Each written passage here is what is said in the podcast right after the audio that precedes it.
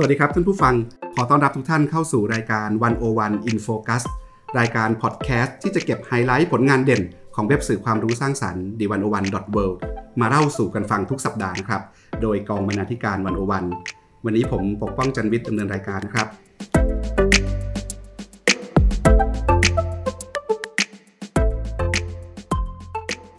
ท่านผู้ฟังครับ เมื่อเดือนกรกฎาคมที่ผ่านมาOne-O-One มีผลงานที่น่าสนใจหลายชิ้นนะครับ One-O-One in focus วันนี้เราจะหยิบผลงานที่ได้รับความนิยมสูงสุด 5 อันดับแรกมาเล่าสู่กันฟัง เรามีบทความการผูกขาดอย่างแท้ทรู เมื่อมหานครไร้สายต้องแลกมาด้วยการผูกขาดซ้ำซากโดยสมคิดพุทธศรีเรามีบทสัมภาษณ์ สุทินคลังแสง สมาชิกสภาผู้แทนราษฎรที่ร้อนแรงที่สุดตอนนี้นะครับ ประธานวิปฝ่ายค้านที่โชว์ฟอร์มการอภิปราย นโยบายรัฐบาล ได้อย่างถูกอกถูกใจผู้ชมนะครับทิติมีแต้มคุยกับสุทินคลังแสง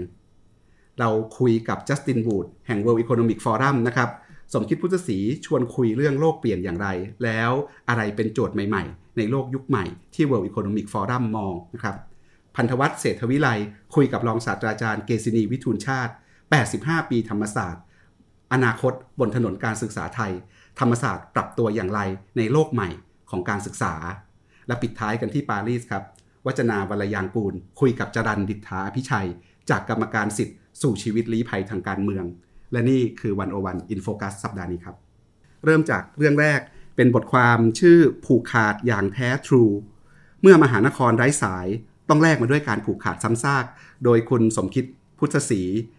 บรรณาธิการวันโอวันนะครับ สวัสดีครับ คุณสมคิดครับ สวัสดีครับคุณปกป้องเออเมื่อวันเมื่อประมาณเดือนมิถุนาที่ผ่านมาเนี่ยมันมีข่าวเล็กๆ ตามหน้าหนังสือพิมพ์ แต่เป็นเรื่องใหญ่ในสังคมไทยนะครับว่ากรุงเทพมหานครได้มอบหมาย ให้บริษัทกรุงเทพธนาคมจำกัด ซึ่งเป็นบริษัทลูกดำเนินโครงการนำสายสื่อสารลงใต้ดินในเขตพื้นที่กรุงเทพมหานคร ความยาว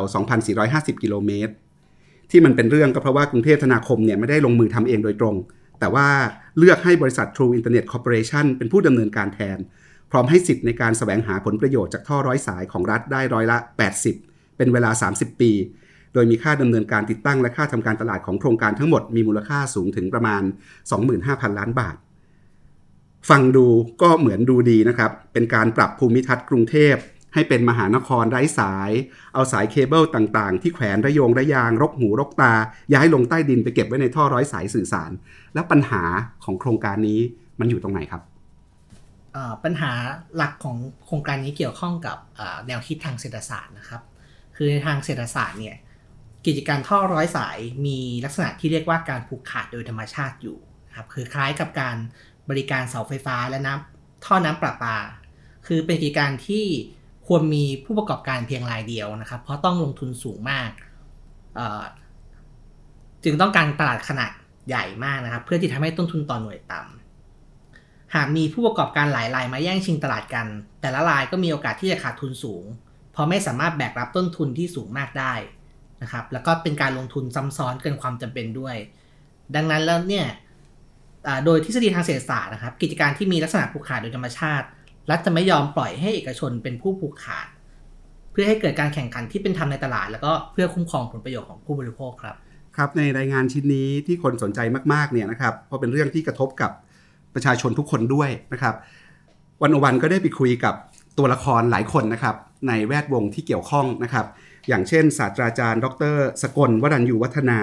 อดีตคณะบดีเศรษฐศาสตร์ธรรมศาสตร์ ซึ่งตอนนี้อาจารย์สกลเป็นประธานกรรมการการแข่งขันทางการค้าอยู่ ไปคุยมาแล้วตัวกรรมการแข่งขันทางการค้าเนี่ยมองเรื่องนี้ยังไงอาจารย์สกลก็ให้หลักคิดนะครับเบื้องต้นเกี่ยวกับการกิจการสาธารณูปโภคพื้นฐานที่มีลักษณะของการผูกขาดโดยธรรมชาตินะครับ โดยอาจารย์บอกว่า โดยส่วนใหญ่แล้วเนี่ยภาครัฐภาครัฐมักจะเป็นผู้ดำเนินดำเนินการเองนะครับ เพราะว่าถ้าปล่อยให้เอกชนเข้าไปดำดำเนินการเมื่อไหร่ก็จะเป็นการโอนอำนาจผูกขาดไปจากรัฐไปให้เอกชน แล้วก็เอกชนมีแนวโน้มที่จะใช้อำนาจผูกขาดนั้นไปแสวงหากำไรนะครับ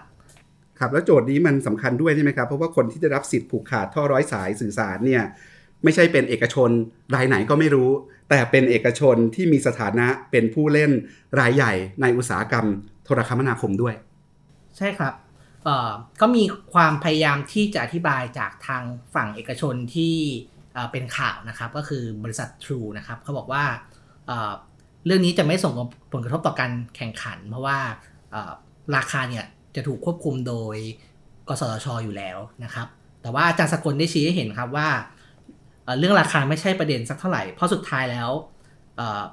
กสชคงเข้ามาดูแลเรื่องราคา ที่เป็นประเด็นจริงๆ คือปัญหาการผูกขาดโดยตัวมันเองครับ เพราะว่าหลักการ หลักการแข่งขันเรื่องหลักการเรื่องการแข่งขันที่เป็นธรรมเนี่ย การที่เอกชนที่ควบคุมท่อไร้สายจะกลายเป็นผู้มีอำนาจเหนือตลาดเนี่ยทำให้เขาสามารถใช้อำนาจนี้กำหนดทิศทางของอุตสาหกรรมโทรคมได้นะครับ เขาคือผู้กำหนดเกมว่าใครจะให้ใครใช้หรือไม่อย่างไร แล้วก็มีโอกาสที่จะใช้อำนาจนี้แบบผิดๆเพื่อสามารถกีดกันคู่แข่งได้ครับ ครับนอกจากตัวอาจารย์สกลแล้วเนี่ยคุณสมคิดยังได้ไปคุยกับผู้ช่วยศาสตราจารย์ ดรพรเทพเบญญาอภิกุล อาจารย์ประจำคณะเศรษฐศาสตร์ มหาวิทยาลัยธรรมศาสตร์ และอดีตหัวหน้าโครงการจับตานโยบายสื่อ และโทรคมนาคม หรือ NBTC Policy Watch ด้วย อาจารย์พรเทพมองเรื่องนี้ยังไงครับ อาจารย์พรเทพก็จะให้มุมมองเกี่ยวกับกรณีศึกษาในประเทศในต่างประเทศครับโดยเฉพาะโดยเฉพาะในประเทศพัฒนาแล้วอย่าง OECD อาจารย์พรเทพเล่าให้ฟังว่า การกำกับดูแลในประเทศพัฒนาแล้วเนี่ยจะระมัดระวังอย่างยิ่งนะครับ เกี่ยวกับเรื่องการควบควบรวมแนวดิ่ง โดยจะมีเกณฑ์ที่เข้มงวดมากในการกำกับไม่ให้บริษัทต้นน้ำที่ผูกขาดปัจจัยการผลิตไปควบรวมกับผู้เล่นที่อยู่ในอุตสาหกรรมปลายน้ำสำหรับกรณีที่กรุงเทพธนาคมให้สิทธิ์ครูในการควบคุมท่อร้อยสายนั้นขัดกับหลักเกณฑ์นี้อย่างแน่นอนนะครับ แล้วก็อาจารย์ยังชี้ให้เห็นด้วยครับว่าในอุตสาหกรรมโทรคมนาคมเนี่ย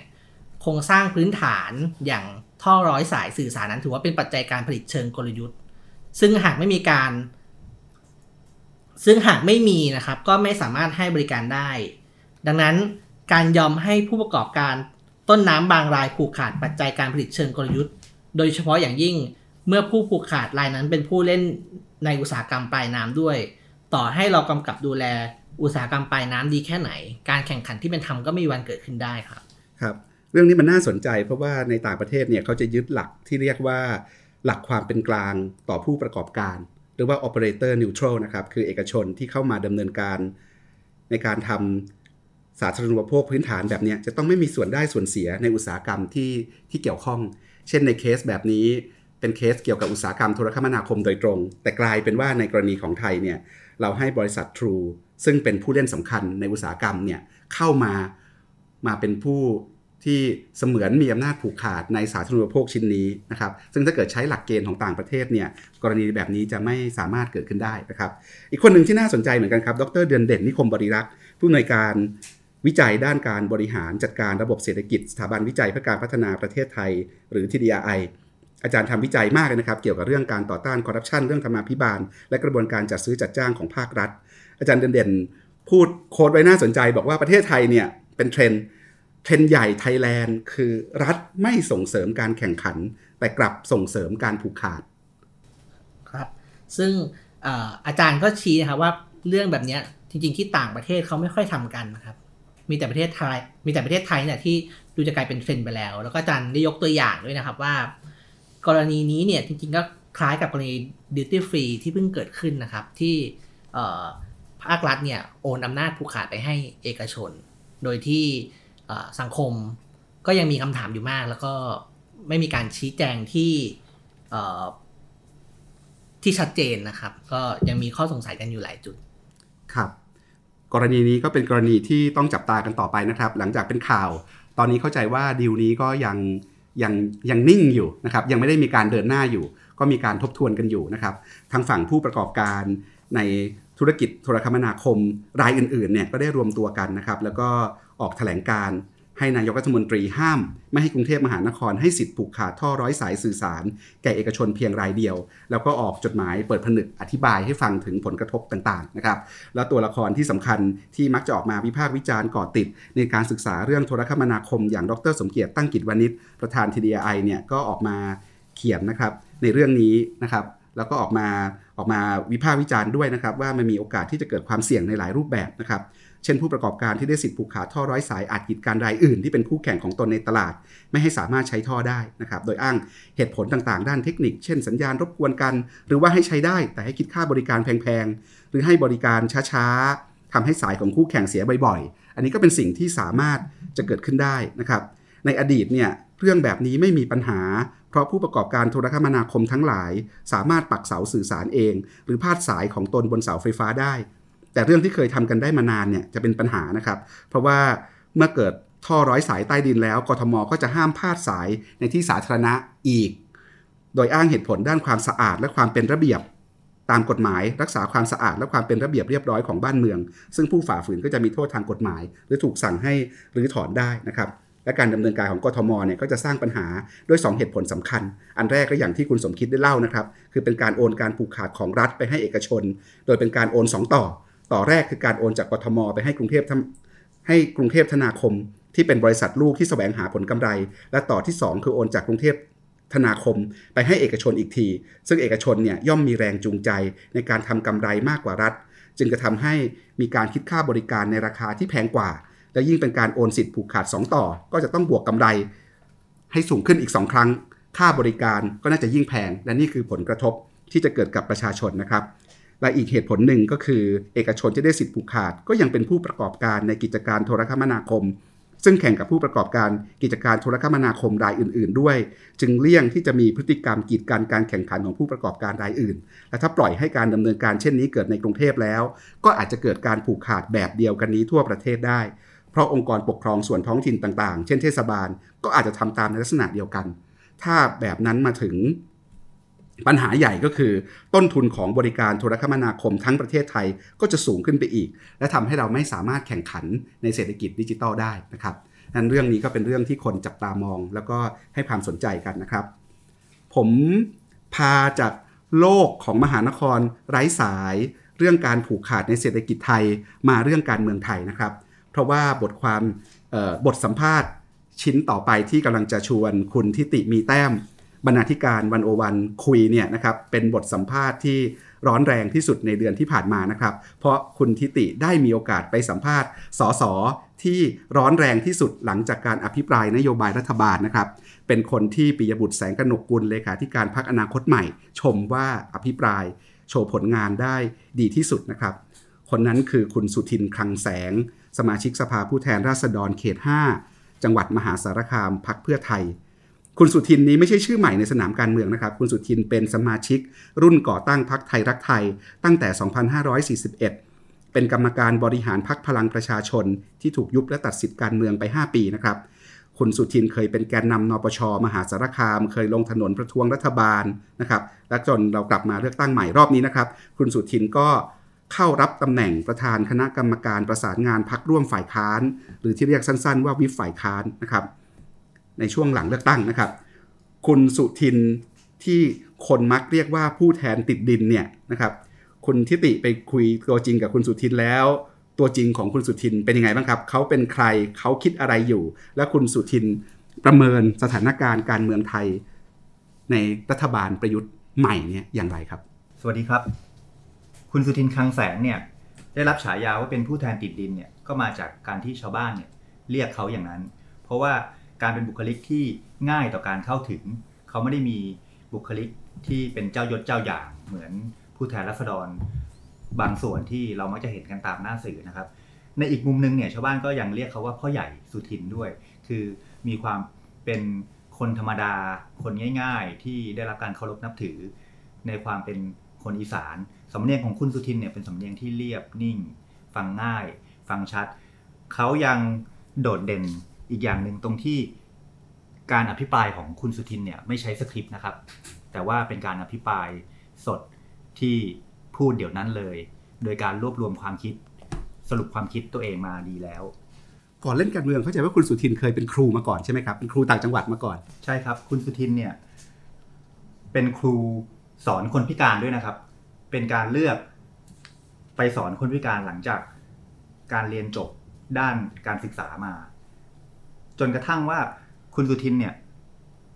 เรียนจบแล้วเนี่ยเป็นครูสอนคนพิการไปด้วย ก็ยังเรียนต่อปริญญาโทไปด้วย และเรียนปริญญาเอกที่มหาวิทยาลัยมคตที่ประเทศอินเดีย เรียนเรื่องด้านการศึกษาโดยเฉพาะ พอคุณสุทินมาลงการเมืองเนี่ยได้รับอิทธิพลจากอดิศรเพียงเกตนักการเมืองอีสานอีกคนของค่ายเพื่อไทยนะครับ และอีกคนหนึ่งที่เป็นสสนักสังคมนิยมที่เก่งกาจมากของภาคอีสานเนี่ยคือแคล้ว นรปฏิในยุคจอมพลปอเลยนะครับ ตั้งแต่ 2495 แล้วก็เป็นอดีตสวในปี 43 ด้วย ซึ่งเป็นทั้งสองคนนี้คือทั้งคุณอดิศรและพ่อใหญ่แคล้วนรปฏิเนี่ยก็เป็นไอดอลของคุณสุทินทำให้คุณสุทินตัดสินใจเดินตามสองคนนี้ กระทั่งคุณสุทินตัดสินใจมาลงการเมืองกับพรรค ยรักไทยในปี 41 พอคุณสุทินได้เป็นสสปฏิริษนะครับ คุณสุทินก็มานั่งเป็นกรรมธิการด้านการศึกษาของสภาผู้แทนราษฎร ก็ทำหน้าที่แก้กฎหมาย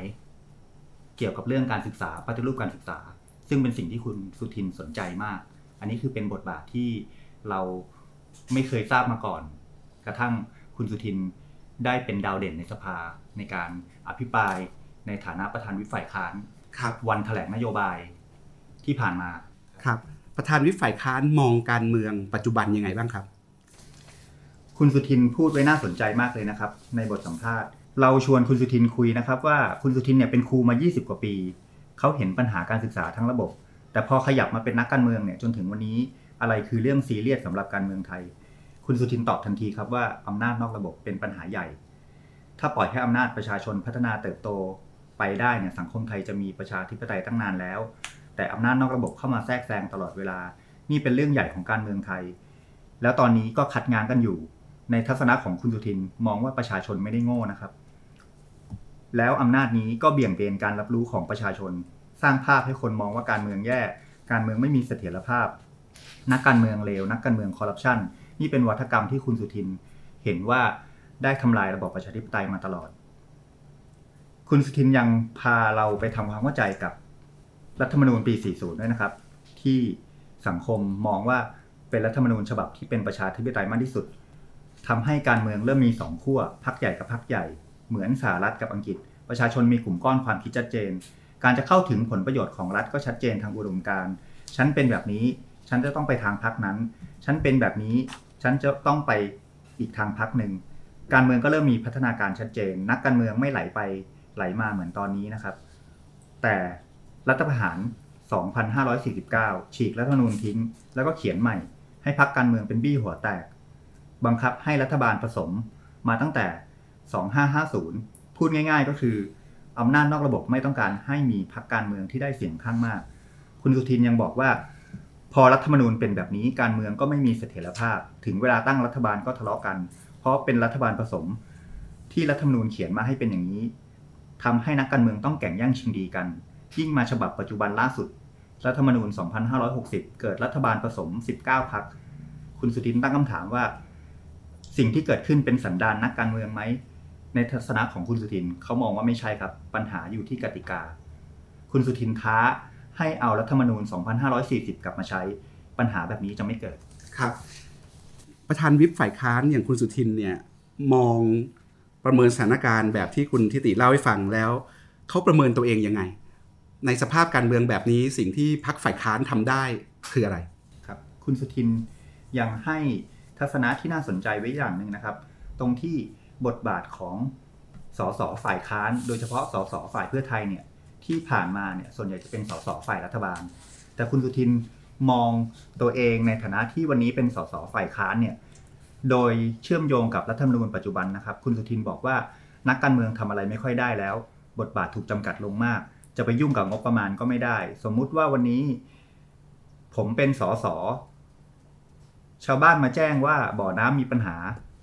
เมื่อก่อนนะครับ คุณสุทินบอกว่า ชาวบ้านก็จะมาขอให้สสช่วยสสก็จะวิ่งมาหางบที่สภาผู้แทนราษฎร ชาวบ้านก็จะรู้สึกดี เพราะมีนักการเมืองพึ่งพาได้ แต่วันนี้ถ้าสสไปจัด ไปจัดการงบปุ๊บนะครับติดคุกทันที นี่คือวิธีทำให้นักการเมืองเป็นที่พึ่งของชาวบ้านไม่ได้ แล้วก็ทำให้อำนาจกลับไปอยู่ที่ราชการเหมือนเดิม นี่เป็นการเขียนรัฐธรรมนูญที่ดึงอำนาจกลับไปไว้ที่ราชการนะครับ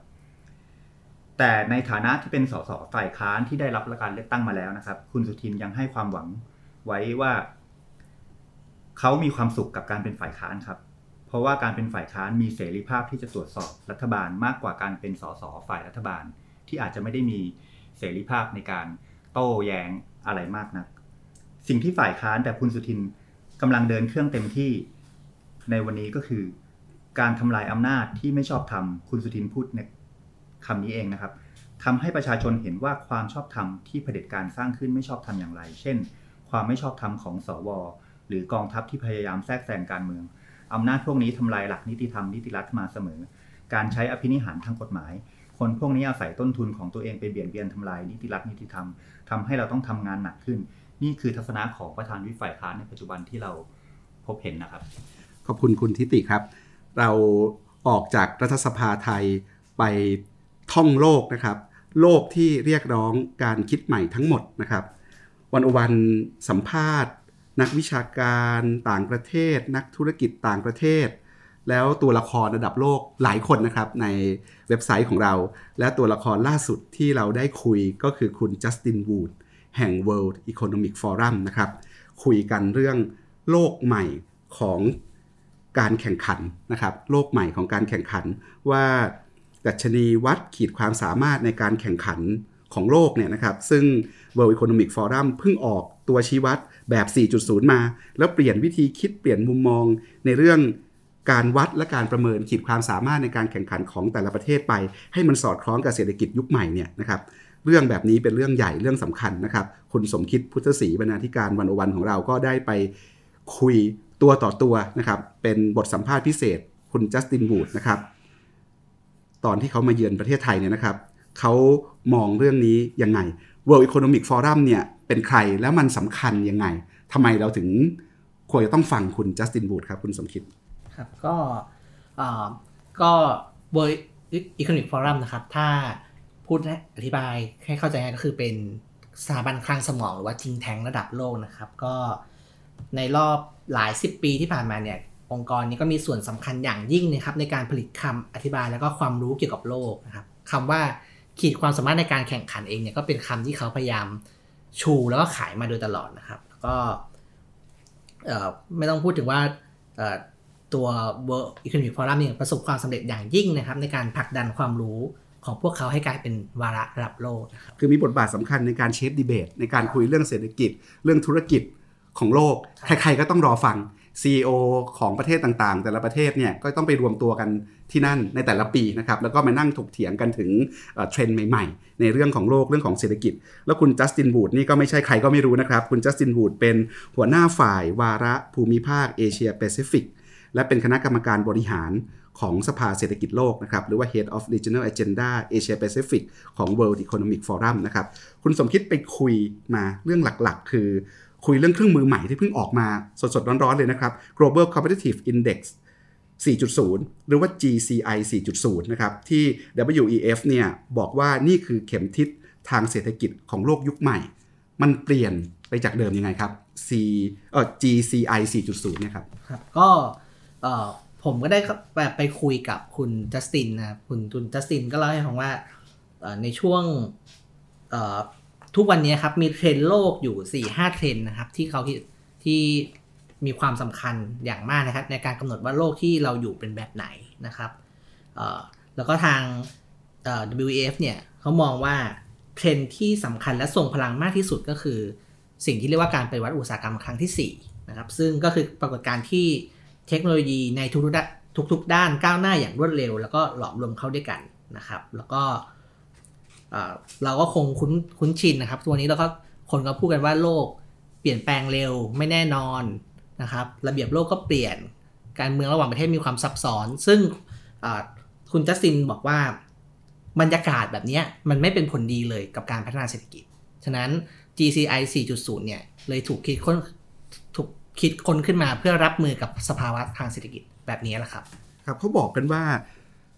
คุณเป็นในสิ่งที่คุณวัด you are what you measure นะครับไอตัวชี้วัดแบบนี้มันวัดอะไรแล้วมันสะท้อนว่าโลกมันเป็นยังไงไอเนื้อหาสาระของ GCI 4.0 เนี่ยมันมีอะไรที่มันเด่นๆ และแตกต่างจากตัวชี้วัดในโลกยุคเดิม ก็ตัว GCI 4.0 นะครับ จริงๆ เขาก็ยังให้ความสำคัญความสำคัญกับปัจจัยแบบเดิมอยู่นะครับ เช่นปัจจัยเชิงสถาบันโครงสร้างพื้นฐานที่ดี หรือว่าคุณภาพการศึกษา เรื่องพวกนี้เขายังคิดว่าสำคัญอยู่ แต่ว่า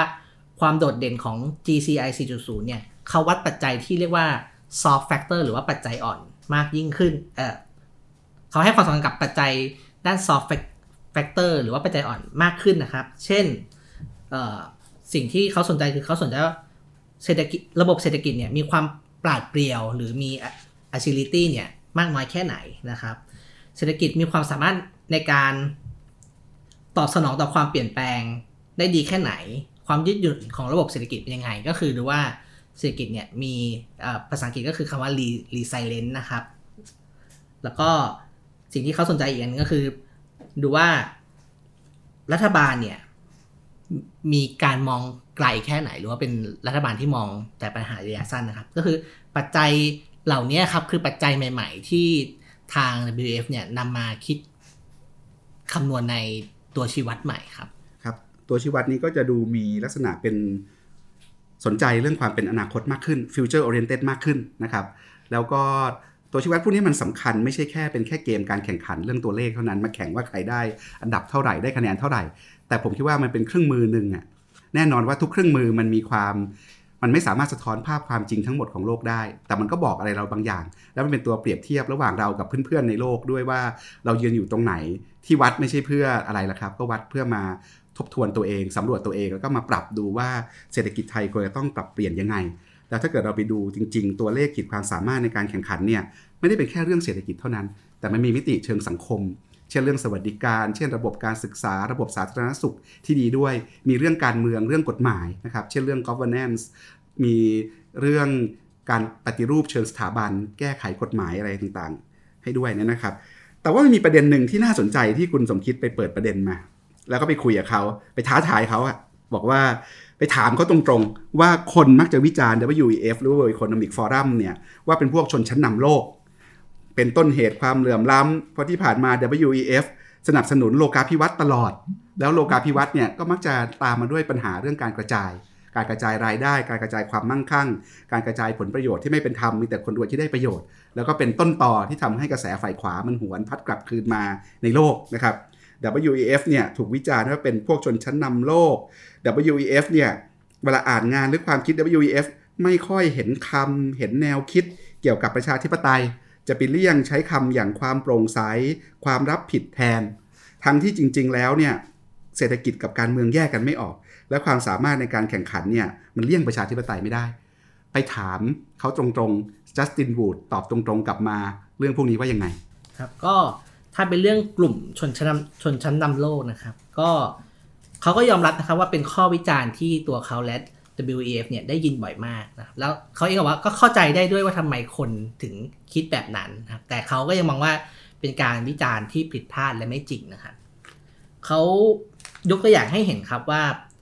โลกาภิวัตน์เนี่ยมันมีผลประโยชน์ต่อมนุษยชาติมนุษยชาติมากแค่ไหน โดยยกตัวอย่างจีนได้เห็นครับว่า การที่จีนเลือกเปิดประเทศหันหน้ามาสู่โลกาภิวัตน์เนี่ยมันช่วยให้คนจีนหลายร้อยล้านคนนะครับหลุดออกจากความยากจน แต่เขาก็ไม่ได้ปฏิเสธครับว่าโลกาภิวัตน์สร้างปัญหานะครับ แต่ว่าวิธีการแก้ปัญหาคือไม่ใช่การหันหน้าหนีออกมาจากโลกาภิวัตน์แต่คือการจัดการโลกาภิวัตน์ใหม่ให้เป็นธรรมมากยิ่งขึ้น ให้ครอบคลุมหรือว่าเห็นหัวคนทุกคนมากยิ่งขึ้นนะครับเขาเองก็บอกว่าศาสตราจารย์เคลาส์ ชวาบซึ่งเป็นประธานและผู้ก่อตั้ง WF เองเนี่ยก็พยายามออกมาได้ shape debate ใหม่ๆ โดยพยายามเสนอไอเดีย เรื่อง globalization 4.0 นะครับ ก็คือชวาร์ปเนี่ยบอกว่าเราต้องกลับมาคิดทบทวนเรื่องการจัดการโลกาภิวัตน์ในแนวทางใหม่ ต้องหานโยบายหรือนวัตกรรมใหม่ ที่ไม่ให้ใครถูกโลกาภิวัตน์ทิ้งไว้ข้างหลังนะครับ ส่วนในเรื่องอทำไมไม่ใช้คำว่าประชาธิปไตย เลี่ยงไปใช้คำว่า accountability หรือว่าการรับผิดหรือว่า transparency ความโปร่งใสเนี่ยผมคิดว่าเรื่องนี้สนุกนะครับเขาเราเห็นวิธีการตอบคำถามเขาที่ แหลมคม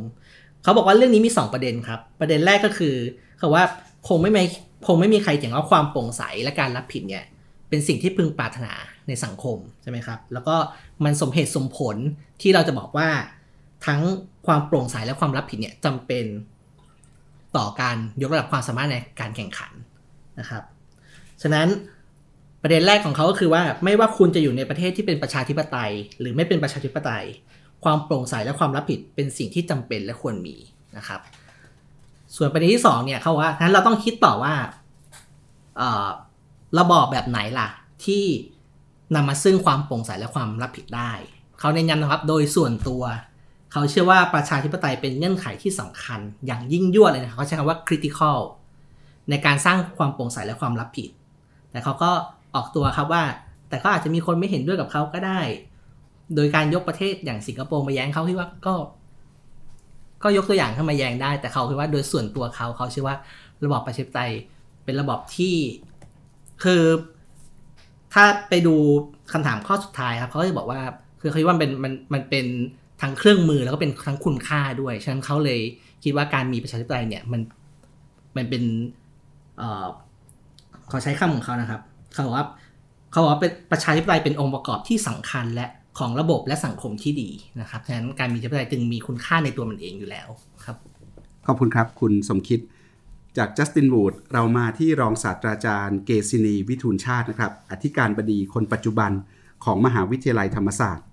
ปีนี้ธรรมศาสตร์ครบ 85 ปีครับ นับจากวันก่อตั้ง 27 มิถุนายน 2477 85 ปีแล้วที่ธรรมศาสตร์บ่มเพาะหนุ่มสาวรุ่นแล้วรุ่นเล่านะครับ แล้วเราได้ยิน คำขวัญธรรมศาสตร์ตลอดนะครับ ฉันรักธรรมศาสตร์เพราะธรรมศาสตร์สอนให้ฉันรักประชาชน ดินแดนแห่งเสรีภาพทุกตารางนิ้ว ธรรมศาสตร์ ในฐานะตลาดวิชาที่เป็นบ่อน้ำบำบัดความกระหายของราษฎร 85 ปีธรรมศาสตร์ จากวันนั้นถึงวันนี้ธรรมศาสตร์เปลี่ยนแปลงไปอย่างไร ไม่ต้องพูดถึงสังคมไทยที่เปลี่ยนไปนะครับ โดยเฉพาะเรื่องการเมืองเรื่องประชาธิปไตย จุดยืนธรรมศาสตร์ อยู่ตรงไหนอย่างไร แต่หัวใจใหญ่ของบทสัมภาษณ์อาจารย์เกษณีที่น่าสนใจก็คือ โลกการศึกษามันเปลี่ยนตั้งแต่ระดับโลกเลยนะครับ มหาวิทยาลัยเนี่ยมักจะถูกมองว่าเป็นสถาบันที่หมดยุคหมดสมัย แล้วกำลังจะตายไปในโลกยุคใหม่ของการศึกษา ธรรมศาสตร์ ตีโจทย์เรื่องนี้อย่างไร และธรรมศาสตร์ปรับตัวอย่างไรนะครับ คุณพันธวัฒน์เศรษฐวิไลหัวหน้ากองบรรณาธิการวันโอวันไปสัมภาษณ์ อาจารย์เกษินีมา คุณพันธวัฒน์ครับ อาจารย์เกษินี มองโลกของการศึกษาสำหรับคนยุคหน้ายังไงครับ ครับ สวัสดีครับประเด็นแรกนะครับก็ก็คือเรื่องว่าอาจารย์เนี่ยมองโลกการศึกษาที่เปลี่ยนไปยังไงในภาพใหญ่ ซึ่งอาจารย์ก็ให้มุมที่น่าสนใจมาโดยแกแบ่งเป็น 4 ประเด็นใหญ่ๆนะครับว่าในมหาลัยในฐานะสถานศึกษาเนี่ยควรเปลี่ยนวิธีคิดในการเรียนการสอนใน 4 ประเด็นดังนี้ครับ ประเด็นแรกก็คือ เปลี่ยนจาก goal based education เป็น life goal based education นะครับ คืออะไร แกก็อ้างจากข้อมูลของ World Economic Forum ก่อนนะครับว่า 65%ของเด็กประถมในวันนี้เนี่ย จะจบไปทำงานในอาชีพที่ไม่มีอยู่ณวันนี้ครับ อืม ซึ่งมันหมายความว่า โลกที่เปลี่ยนแปลงไปเนี่ย คือเราไม่มีทางคาดเดาได้ว่าอาชีพในอนาคตจะเป็นอะไรนะครับครับทีนี้เอ่อมหาลัยต้องสอนอะไรแล้วก็ปรับตัวยังไง เขาบอกว่าจาก life goal เนี่ยก็คือ เราควรเปลี่ยน การศึกษาให้เป็นเส้นทางเรียนรู้เพื่อเติมเต็มความฝันของชีวิต ด้วยการจัดกระบวนการค้นหาตัวตนครับทำความรู้จักกับสังคมและโลก แล้วก็ตั้งเป้าหมายของชีวิตที่มีคุณค่าครับโดยการเปลี่ยนการสอน โดยมุ่งสร้างความพร้อมในการลุกขึ้นมาทำความฝันให้เป็นจริง เปลี่ยนอาจารย์ที่เน้นการสอนความรู้เพื่อการประกอบอาชีพอย่างเดียวเนี่ยเป็นเหมือนโค้ดที่แนะแนวทาง เพื่อให้ผู้เรียนไปสู่เป้าหมายของชีวิตได้ครับ ก็คือพูดง่ายๆว่า จาก goal base เนี่ยเป็น life goal base ส่วนประเด็นที่ 2 ครับ อาจารย์บอกว่าเราต้องเปลี่ยนจาก content based learning เป็น solution based learning เปลี่ยนยังไง อาจารย์บอกว่าคือสืบเนื่องจากการที่เราโลกเปลี่ยนเร็วนะแล้วก็อนาคตเนี่ยทำนายได้ยาก แต่สิ่งหนึ่งที่จะเกิดขึ้นอย่างแน่นอนก็คือว่าสังคมเนี่ยเราจะเต็มไปด้วยปัญหาอยู่เหมือนเดิมแน่ๆ ทีนี้บทบาทของการศึกษายุคหน้าเนี่ยก็คือแน่นอนว่าต้องเป็นผู้สร้างการเรียนรู้อยู่แล้ว เพื่อตอบโจทย์ในการแก้ปัญหาต่างๆ ที่จะเกิดขึ้นในอนาคตนะครับ ทีนี้อาจารย์บอกว่าถึงเวลาแล้วครับที่สถาบันอุดมศึกษาเนี่ยต้องพัฒนาองค์กรตนเองให้เป็นพื้นที่หรือแพลตฟอร์ม ในการหล่อหลอมผู้คนในทุกช่วงวัย ให้สามารถเป็นผู้ขับเคลื่อน ให้เกิดการเปลี่ยนแปลงของสังคมได้ แล้วก็เปลี่ยนการสอนที่ให้เฉพาะความรู้ที่เป็นการสอนที่สร้างทักษะและสมรรถนะในการจัดการปัญหาต่างๆ ให้สามารถรับมือกับปัญหาที่ยังไม่มีในวันนี้ได้ครับพูดง่ายๆคือว่าสอน ให้รับมือกับปัญหาที่อาจจะคาดเดาไม่ได้ หรืออาจจะยังไม่ได้เกิดขึ้นในวันนี้ได้นะครับ ส่วนประเด็นที่ 3 ครับ อาจารย์บอกว่าให้เปลี่ยนจาก pre-design curriculum เป็น self-design curriculum นะครับ อาจารย์บอกว่าหลายศตวรรษที่ผ่านมาเนี่ยโครงสร้างการเรียนเนี่ยมักยึดโยงกับหลักสูตรที่เป็นแบบแผนครับ แล้วก็มีความตายตัวในหัวข้อการเรียน ซึ่งเอาข้อจริงมันอาจจะใช้งานได้ดีในสภาวะที่การเปลี่ยนแปลงเนี่ยไม่เร็วนักนะครับ โดยเฉพาะในตลาดแรงงานหรือเอ่ออาชีพต่างๆ แต่ปรากฏว่าในสถานการณ์ปัจจุบันเนี่ยอย่างที่ทุกคนทราบดีว่า พอระบบสังคมเศรษฐกิจโลกมันมีพลวัตที่เปลี่ยนแปลงอย่างรวดเร็ว กว่ายุคก่อนหน้านี้อย่างทวีคูณเนี่ยแน่นอนว่ามหาลัยก็ต้องเปลี่ยน แล้วการสอนแบบวางแผนการสอนแบบตายตัวแบบยุคก่อนเนี่ยมันแน่นอนว่าใช้ไม่ได้แล้วไม่สามารถสร้างบัณฑิตที่เท่าทันการเปลี่ยนแปลงได้นะครับขณะเดียวกันอาจารย์ก็บอกว่าในแง่ของการวัดผลเนี่ยก็ต้องเปลี่ยนเหมือนกัน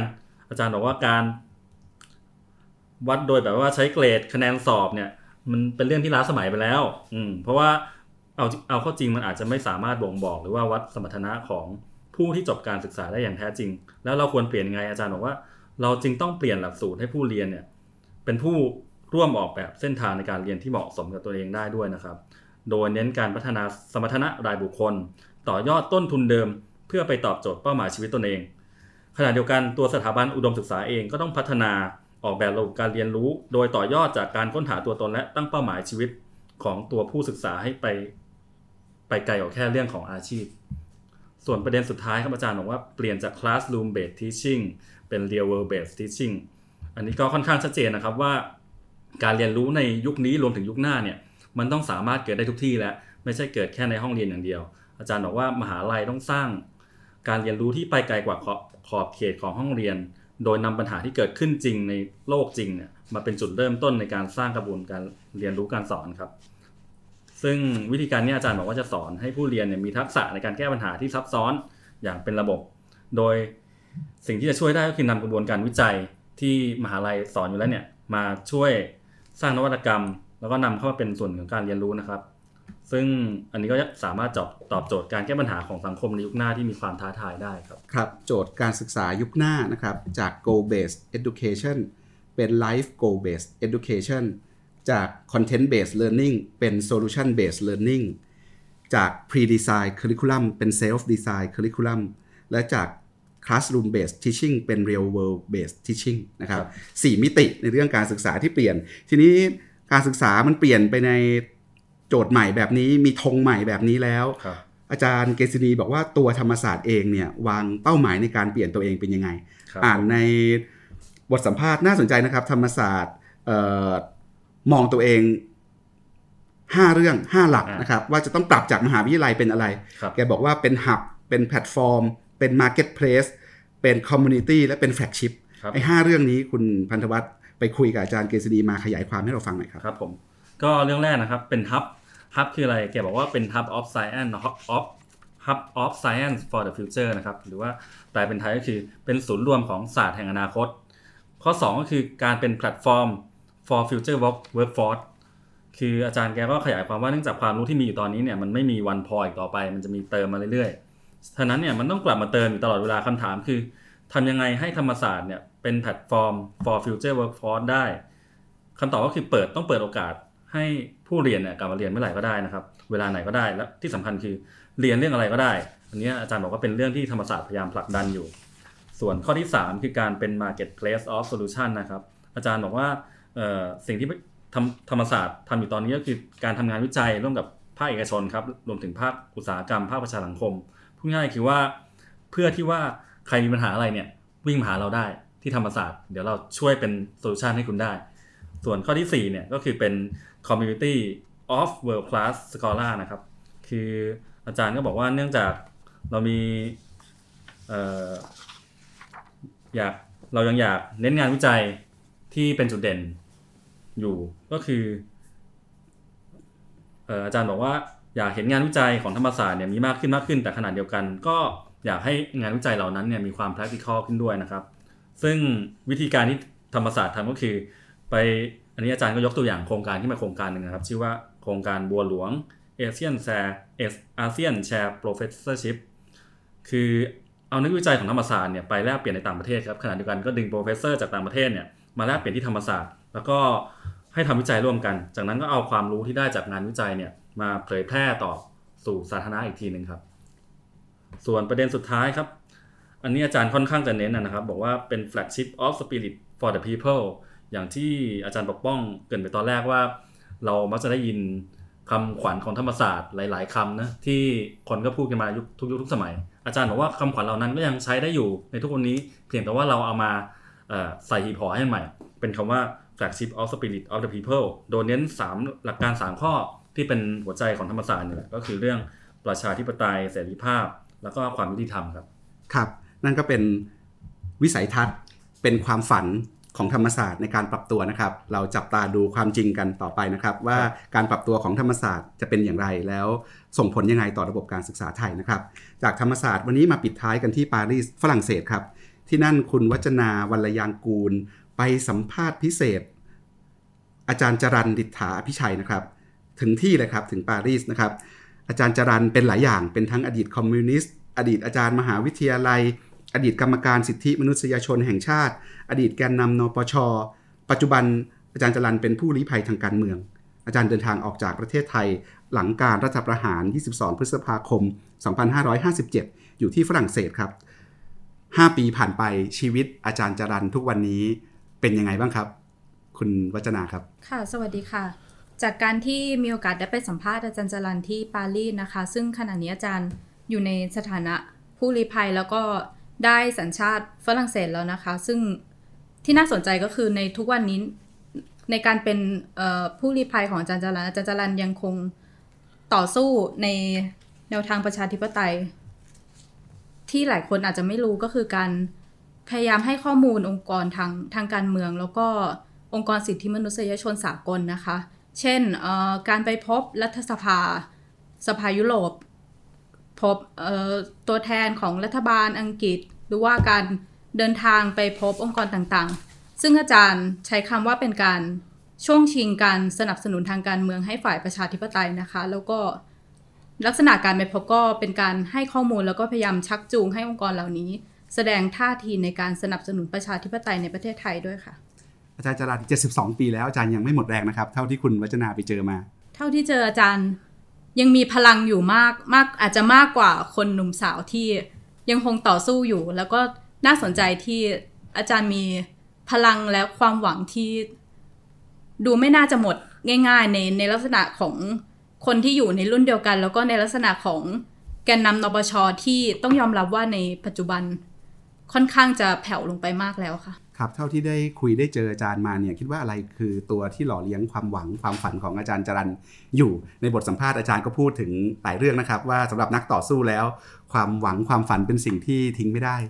เท่าที่ได้ได้ได้ไปคุยกับอาจารย์มาเนี่ยอาจารย์มองเรื่องเหล่านี้ยังไงการหล่อเลี้ยงอุดมคติในใจคนสำหรับนักต่อสู้ที่มองสถานการณ์แล้วดูมืดมิดไปหมดเนี่ยทางออกมันอยู่ตรงไหนสำหรับอาจารย์รู้สึกว่าจะเป็นลักษณะเคสพิเศษนะคะ เพราะว่าเรื่อง เรื่องแรงแรงบันดาลใจในการมีกำลังใจในการต่อสู้ต่อ เพราะว่าสำหรับอาจารย์การต่อสู้เพื่อ เพื่อประชาธิปไตยหรือว่าเพื่อการแสวงหาการสร้างสังคมที่ดีขึ้นมาจาก ความคิดว่าตัวเองมีชีวิตนักต่อสู้แล้วก็สามารถอยู่ได้ด้วยอุดมการถ้าไม่ต่อสู้ อาจารย์อาจารย์พูดว่าถ้าไม่ต่อสู้ชีวิตอาจารย์จะหมดหวัง แล้วก็ไม่มีคุณค่า ซึ่งอาจารย์ก็พูดเองว่าถ้าถ้าอาจารย์ไม่ต่อสู้ อาจารย์จะรู้สึกไม่มีความหมาย ซึ่งมันอาจจะเป็นความเห็นแก่ตัว ซึ่งอาจารย์พูดเองนะคะ ว่ามันอาจจะเป็นความเห็นแก่ตัว เพราะว่าอาจารย์ต่อสู้เพื่อตัวเองมีความหมาย ครับ ในบทสัมภาษณ์เนี่ยพาดหัวบอกว่า ผมเป็นพวกสากลนิยม หมายถึงอะไรครับ สากลนิยมในที่นี้ อาจารย์หมายความว่าเป็นวิธีวิธีการมองโลกในปัจจุบันของอาจารย์ค่ะ จากเมื่อก่อนที่อาจารย์เป็น คอมมิวนิสต์และมีมีแนวคิดของลัทธิมาร์กซ์เต็มขั้นซึ่งอาจารย์ถึงขนาดได้ชื่อว่าเป็นนักทฤษฎีปฏิวัติ ที่ที่เป็นเคยเป็นคนจัดตั้งนักศึกษาในเมืองให้พรรคคอมมิวนิสต์แห่งประเทศไทยช่วงปี 2517 ถึง 2519 นะคะ แต่ว่าในตอนนี้อาจารย์ก็วิเคราะห์ตัวเองว่าอาจารย์มีความเป็นสากลสากลนิยมมากขึ้น เพราะว่าอาจารย์มองสถานการณ์ในเมืองไทยน้อยลง เพราะว่า อาจจะดูมันอาจจะดูไม่มีความหวัง มันอาจจะดูมองเห็นหนทางน้อย แต่อาจารย์มองในลักษณะความเป็นโลกกว้าง การมีความคิดที่อยากจะสรรหาสังคมในอุดมคติให้มนุษย์ซึ่ง อาจารย์ก็บอกว่าอาจารย์กำลังกำลังทอฝันอยู่ อาจารย์ยังมองไม่เห็นว่าสังคมในอุดมคตินั้นเป็นยังไง แต่ว่าอาจารย์เชื่อว่ามนุษยชาติมีความสามารถที่จะทำให้ ชีวิตของทุกคนดีขึ้นได้ แล้วสักวันหนึ่งมันน่าจะเกิดขึ้นได้จริง อาจารย์จรันมองสถานการณ์การเมืองไทยทุกวันนี้ยังไงครับ หลังการเลือกตั้ง ประชาธิปไตยจะกลับมาได้เร็วๆนี้ไหมหรือว่านี่จะเป็นการต่อสู้เกมยาวที่นักต่อสู้เพื่อประชาธิปไตยต้องทำงานหนักกันต่อไป ค่ะอาจารย์จรันก็จะออกตัวว่าเขาเป็นคนพูดในลักษณะการมองจากสถานการณ์จริง แล้วก็จะไม่ให้ความหวังคนนะคะ ซึ่งอาจารย์มองว่า สถานการณ์ตอนนี้การต่อสู้ของฝ่ายประชาธิปไตยจะยากขึ้นกว่าเดิม เพราะว่าประยุทธ์มีทั้งหัวโขนทั้งเสื้อผ้าอาภรณ์แล้วก็กรอบประชาธิปไตยแหว่งแหวงๆ และที่น่าสนใจก็คือ ในขณะนี้ขบวนการต่อสู้ภาคประชาชน ไม่มีคนนำแล้ว นปชก็นำไม่ค่อยได้แล้วขบวนการนักศึกษาก็เล็กยังนำไม่ได้ แต่ว่าสิ่งที่จะต้องทำให้ได้ขึ้นมาก็คือขบวนการประชาชนจะต้องตั้งองค์กรนำขึ้นมาเองให้ได้ โดยที่มีพรรคการเมือง ช่วยทั้งในแล้วก็นอกสภานะคะ ซึ่งก็ตอนนี้ก็ยังไม่เห็น และส่วนในสถานการณ์ของรัฐบาลนะคะ ซึ่งถ้ามองจากเงื่อนไขทางการเมืองอาจารย์มองว่าในอีกประมาณ 8 ปี สถานการณ์จะคลี่คลายขึ้นที่ว่าเป็น 8 ปีก็เพราะว่า ถ้ารัฐบาลประยุทธ์อยู่ครบเทอม 4 ปี แล้วต้องต่อไปอีก 4 ปี เพราะว่าในเงื่อนไขที่ว่า สว 250 คนยังทำหน้าที่อยู่ หลังจากนั้นอาจจะทำให้ โมเมนตัมทางการเมืองเปลี่ยนไปได้ แล้วก็สถานการณ์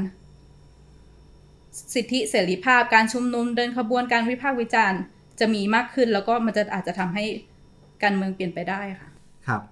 วันนี้เราปิดท้ายกันด้วยบทสัมภาษณ์อาจารย์จรันมีท่อนหนึ่งในบทสัมภาษณ์ที่ผมอ่านแล้วก็ชอบมากนะครับ ตอนที่คุณวัจนาไปคุยกับอาจารย์ถึงความเชื่อที่อยู่ในใจของอาจารย์จรันใช่ไหมครับ และอาจารย์จรันบอกว่าตัวเขาเนี่ยมีความเชื่อพื้นฐานอยู่สองสาอย่าง อันแรกคือความเชื่อในมนุษยชาติ และรักมนุษยชาติ ซึ่งแกบอกว่าสมัยเป็นคอมมิวนิสต์เนี่ยพูดแบบนี้ไม่ได้นะ เพราะคอมมิวนิสต์ต้องอยู่กับชนชั้นกรรมากรรมอาชีพ อยู่กับกรรมกร อยู่กับชาวนาผู้ถูกกดขี่จะไปอยู่กับชนชั้นอื่นไม่ได้ แต่อาจารย์บอกว่าหลังจากที่ผมมีปัญหากับอุดมการณ์คอมมิวนิสต์เนี่ยอาจารย์เพิ่งรู้ว่าการเชื่อในมนุษยชาติทำให้มีพลัง ถ้าวันไหนที่เลิกเชื่อในมนุษยชาติชีวิตคงจบไม่อยากสู้อะไรอีกแล้วนะครับ อันที่สองคืออาจารย์บอกว่าประชาชน ส่วนใหญ่ของโลกเนี่ยอาจารย์มีความเชื่อมั่นในประชาชนคนส่วนใหญ่ของโลก ซึ่งส่วนใหญ่เป็นคนจน เมื่อก่อนแกเชื่อแบบศรัทธา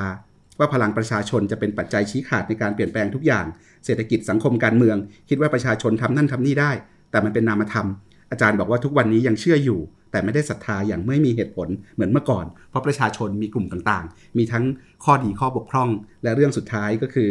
ถ้าผมเลิกสู้ชีวิตก็ไม่มีความหมายที่คุณวัจนาได้เล่าให้ฟังนะครับ พูดแบบนี้คือเห็นแก่ตัว เพราะการต่อสู้ทำให้ผมมีชีวิตทำให้ผมมีความหมาย มีความสุข มีความหวัง ทั้งๆที่มองไม่เห็นแสงสว่างปลายอุโมงค์และที่ผ่านมาก็แพ้มากกว่าชนะ แต่วิถีชีวิตนี้เป็นวิถีชีวิตของผม ถ้าเลิกสู้ตัวผมเองจะทุกข์มากครับ นี่คืออาจารย์จรันดิษฐาอภิชัยนะครับ คุณวัจนามีอะไรเล่าต่อไหมครับว่าจากฝรั่งเศสไปไปเห็นอะไรมาบ้าง ได้คุยกับอาจารย์จรันแล้วมีมีมุมไหนที่น่าสนใจที่อยากมาชวนผู้อ่านผู้ฟังวันโอวันฟังกัน ทิ้งท้ายตรงนี้ครับ สิ่งหนึ่งที่เห็นจากการได้พูดคุยกับอาจารย์จรันคือ เรื่องที่อาจารย์พูดถึงสังคมอุดมคตินะคะ ที่ที่อาจารย์บอกว่าอาจารย์ยังกำลังทอฝันอยู่ แล้วอาจารย์ก็ยังคิดไม่ออก ซึ่งส่วนตัวมองว่าเป็นเป็นเรื่องที่น่าสนใจนะคะ แล้วก็ คนที่ยังอยู่ยังอยู่ในประเทศหรือว่าอาจจะมองแบบอาจารย์จรันก็ได้คือความเป็นสากลนิยม เราจะคิดถึงสังคมอุดมคติ ในยุคสมัยนี้อย่างไร ซึ่งอาจารย์ก็ทิ้งท้ายไว้แบบอาจจะให้ความหวังเล็กน้อยนะคะ ที่ที่ในตอนต้นได้พูดไปแล้ว ว่ายังไงก็ตามผมเชื่อในมนุษยชาติที่จะหาทางแก้ปัญหา และแสวงหาสังคมที่ดี ไม่เช่นนั้นมนุษยชาติจะอยู่ไม่ได้ หรืออยู่แบบที่คนส่วนใหญ่ทุกทรมาน ครับและทั้ง 5 เรื่องที่เราชวนท่านผู้ฟังคุยกันวันนี้นะครับ เป็น 5 บทความและบทสัมภาษณ์ที่มียอดอ่านสูงสุดในเดือนกรกฎาคม 2562 นะครับ ยังมีบทความอีกหลายชิ้นในเดือนที่แล้วที่น่าสนใจนะครับ ตั้งแต่เรื่องครอบครัวแหว่งกลาง เรื่อง สถานการณ์การเมืองไทย ว่าสิ้นยุคคอสชแล้วเราเข้าสู่ระบอบอะไรแบบไหนนะครับ เรื่องเมืองนะครับอำนาจของสถาปัตยกรรมต่อคนและเมือง